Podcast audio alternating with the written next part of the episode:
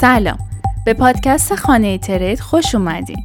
ما در اینجا گزیده‌ای از اخبار مهم روز در حوزه رمزارزها رو برای شما مرور می‌کنیم. یادتون باشه که این اخبار مستقیم توسط تیم خانه ی ترید به زبان فارسی ترجمه شده و دست اول هستن. اخبار روز پنجشنبه بیست و هشتم بهمن هزار و چهارصد. اولین هفته مد متاورس قرار است از تاریخ بیست و چهارم مارس تا بیست و هفتم مارس دو هزار و بیست و دو به میزبانی دیسنترالند برگزار شود. Afro Realm یکی از بزرگترین طراحان لباس در نظر دارد تا ان اف تی محصولات طراحی شده خود را در این نمایش ارائه و به فروش برساند.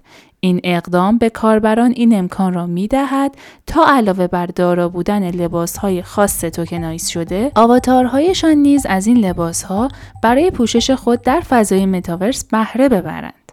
کاربران می توانند از هزار و چهارصد پلتفرم از جمله سامنیوم اسپیس و پیکسلینکس این لباس‌ها را انتخاب و خریداری کنند.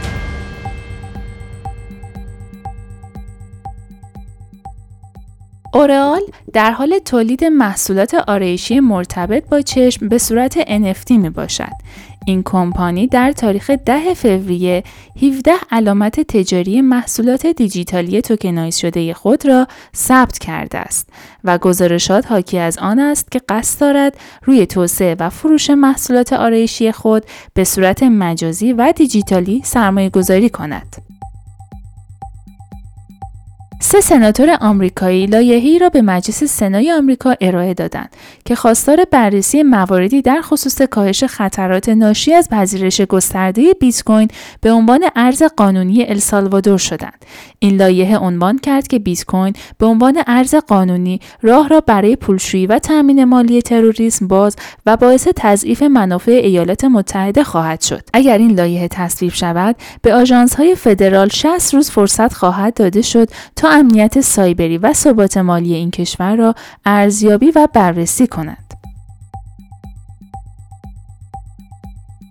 پروتکل سرمایه‌گذاری مبتنی بر بلاکچین سیندیکیت عنوان کرد که ده درصد یعنی حدود چهارصد و پنجاه دو از چهار هزار و دویست و بیست و هفت داو پلتفرم خود را در کمتر از سه هفته اجرا و راه‌اندازی کرده است. سیندیکیت پلتفرمی برای ایجاد سازمان‌های مستقل غیر متمرکز می‌باشد که سرمایه‌گذاران زیادی از جمله کوین بیس، آ ترتین زد یا آ سیزده زد را برای توسعه و سرمایه‌گذاری به خود جذب کرده است.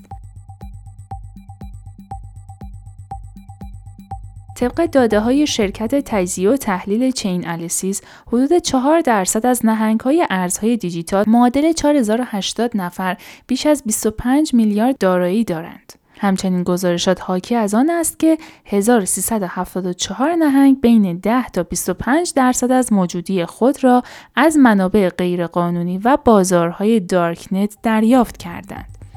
دارکنت بازار سیاه داده‌ای از اینترنتی است که عموم افراد امکان دسترسی به این داده‌ها را نخواهند داشت. چارلی مانگر، نایب رئیس شرکت برکشیر هاتاوی و دست راست وارن بافت، بازار کریپتوکارنسی را به بیماری مقاربتی تشبیه و عنوان کرد که هیچ تمایلی برای ورود به این بازار ندارد.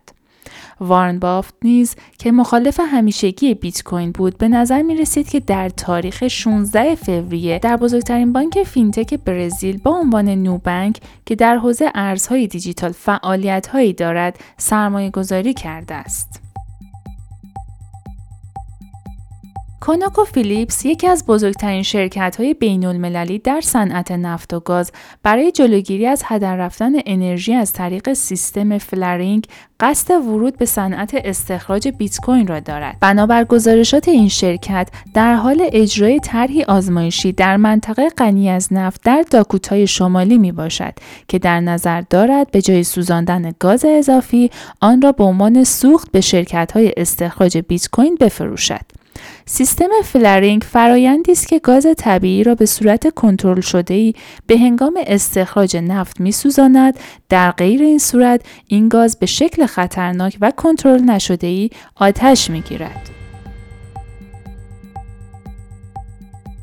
توییتر بعد از اجرای طرح پاداش‌هایی که به کاربران خود در قالب بیت کوین می‌دهد، اکنون چند گزینه پرداختی جدید از جمله اتریوم را به پلتفرم خود اضافه کرده است. کاربران برای دریافت جوایز به صورت اتریوم تنها کافی است که قابلیت دریافت این رمز ارز را در توییتر فعال کرده و سپس آدرس کیف پول اتریومی خود را در بخش اختصاصی پروفایل خود وارد کنند.